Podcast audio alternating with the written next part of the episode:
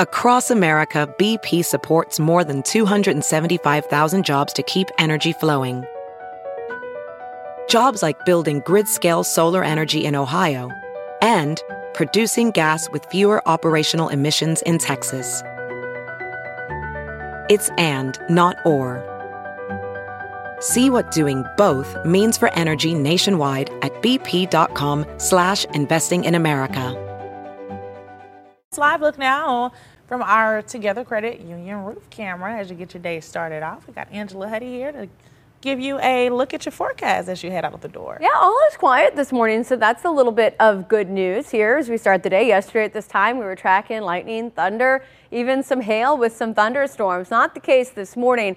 However, I think uh, tomorrow morning we will be dealing with more rain. So let's enjoy this quiet day, a day to even spend a little time outside because the weekend weather does not look very nice. 60 at Lambert Airport right now, but much of the area is in the 50s. So that morning bus stop will be on the cool but not chilly side if you're someone who gets a chill pretty easily. Even one of the kiddos perhaps might want to throw a jacket on, but you won't need it this afternoon. We're headed right back to 80 degrees for a high temperature. But we're only in this warm wedge of air for one day. Tomorrow, it's back to reality and back to some stormy conditions. Love that outlook for you coming up in just a few minutes. Let's check on those roadways now with Amelia. Yep, and we are much of the same. As I've been saying all this morning, everything is moving. So green across the board, wherever you're traveling, St. Charles County, South County, North County, everywhere in between. It's going to be pretty clear sailing for you. Uh, getting a check of our Richmond Heights area and Brentwood areas at that interchange of 170 and 64. That is going to be moving and still very light traffic. You're not going to have the whole road to yourself, but really no tapping of the brakes, and you don't need to leave your home any earlier than you want to. Ty and Blair. Thank you, Amelia. Authorities are investigating a murder early this morning in Pine Lawn after one person is shot and killed. The Power of Two's Chris Regnier has been talking to police. He's live with what we've learned so far. Chris. Blair and Ty, good morning to both of you. We are just outside the North County Police Cooperative headquarters here in Vinita Park just off Medwin Boulevard. The North County Police Co-op is the lead agency looking into this murder investigation. Authorities don't have a whole lot to go on right now, but they do hope to uncover clues as today unfolds. We can show you some video from the scene. This all unfolding around midnight on Jennings Station Road, south of I-70 near the intersection with Reichman Avenue there in Pine Lawn. Authorities telling us a man in his 20s was shot on Jennings Station Road. That victim then tried to run away, but he collapsed in the backyard of a nearby home on Rosewood. That is just one street over from Jennings Station.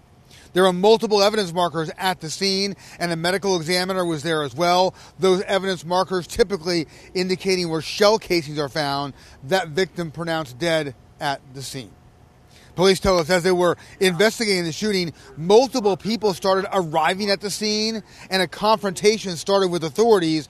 An officer in need of aid call did go out, prompting a large response from officers with multiple different departments. We have no reports, though, of any officers being hurt.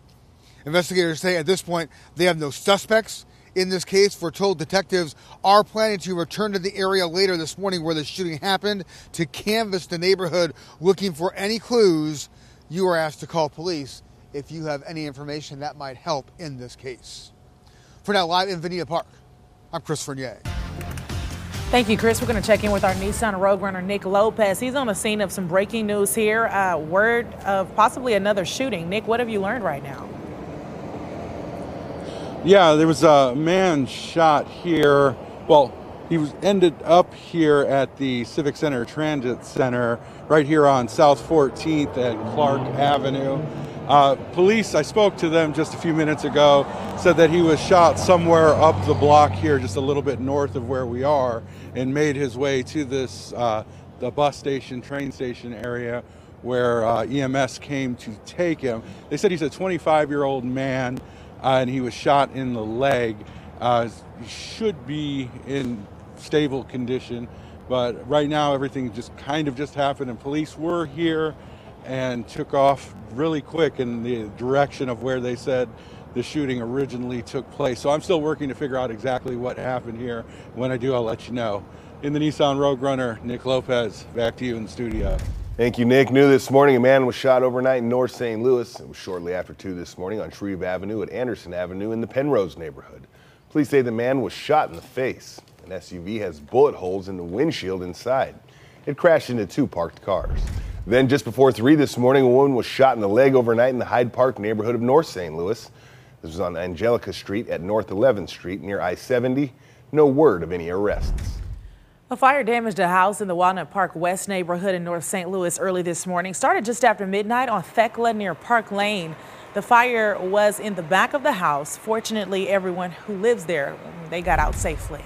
Firefighters were also busy with a few other calls around the same time. Two vacant homes caught fire on Annie Malone Drive at Garfield Avenue in the Ville neighborhood of North St. Louis.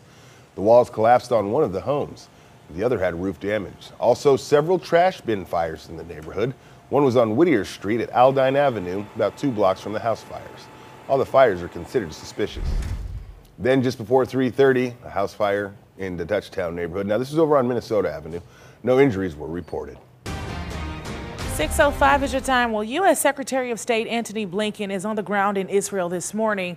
Lucas Tomlinson reports from Washington. Blinken's visit comes as the Israeli military says it's making preparations for the next stage of war. With the war now in its sixth day, the casualty numbers continue to rise. More than 1,200 dead in Israel, including now at least 22 Americans.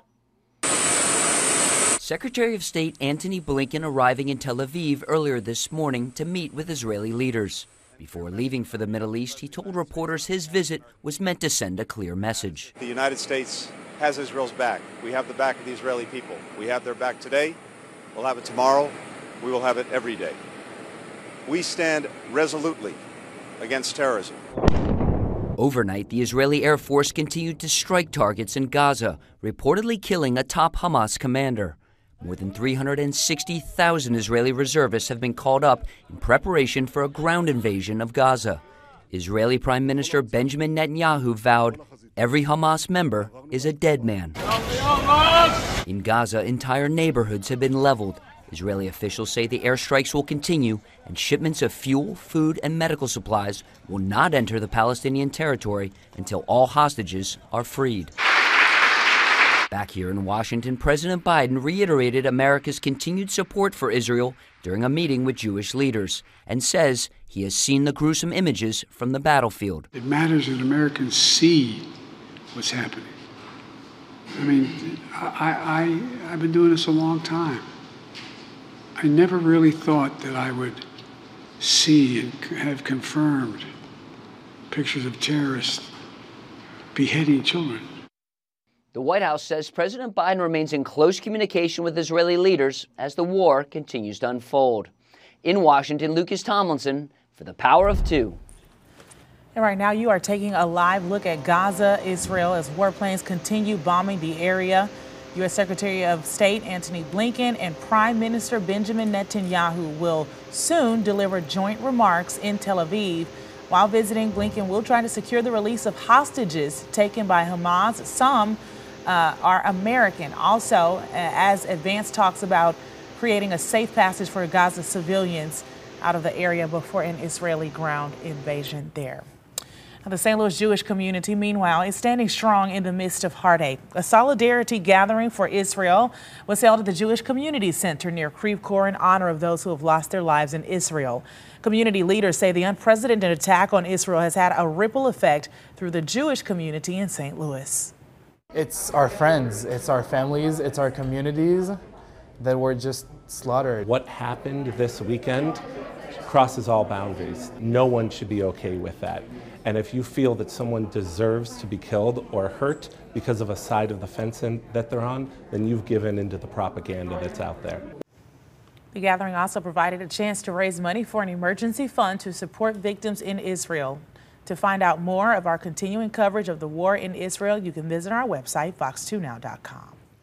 News in our backyard. A case is now before the state's highest court involving racial discrimination and a hostile work environment at Harley Davidson shop. An attorney representing more than a dozen former Harley Davidson employees says starting in 2017, a noose was found in the women's bathroom, then a swastika and other racist graffiti appeared. Just before the Harley Davidson in Kansas City closed in 2019, Court documents allege there were also incidents of violence towards black employees. The lawsuit names both Harley Davidson and a contractor brought in by the motorcycle manufacturer to help with production. there was literally a line in the plant that was segregating where they could go and where they couldn't go. They worked for one company that was mostly black. They said the employees of that company cannot cross that line. Lawyers for the companies argue the former employees have not said if they were subjected to anything personally. The circuit court attorney is dismissing the claims for 11 employees, sending the case to the state's highest court. A road rage incident has taken a sudden turn. After no charges were issued against the shooter, the St. Louis County Prosecutor's Office sent the case to a grand jury. The incident happened just after 8 o'clock Tuesday morning, the side of the road near eastbound 44 and Bowles Avenue in Fenton. Police say a man shot another man in the hand. He survived. Sources tell us the man who was shot walked up to the other man's car, stood there for about 20 seconds, and then reached for his waist. They say that's when the other driver shot him. A woman who identified herself as the victim's wife, she talked to a radio show. Even though police say there was no crash, the woman says the shooter hit their car and he was the real aggressor. My husband says he walks up to the truck and goes, Hey man, what's and that's all he got out and the guy shot him. Shot him in the hand. You gotta be kidding me. He shot him. He pulled the gun up and he saw him pull the gun up and he reacted, so he got shot in the finger, yes. The interaction was apparently all caught on camera by a nearby bank. The shooter went into custody at first, but as of now, no one is charged. The Drug Enforcement Administration hosting a family summit on fentanyl today. More than 1,000 drug overdoses occurred in St. Louis last year. Today's summit is for family members who experienced a loss due to fentanyl or other drugs. It's from 8:30 to 4:30 today at the St. Louis Community College Florissant Valley campus.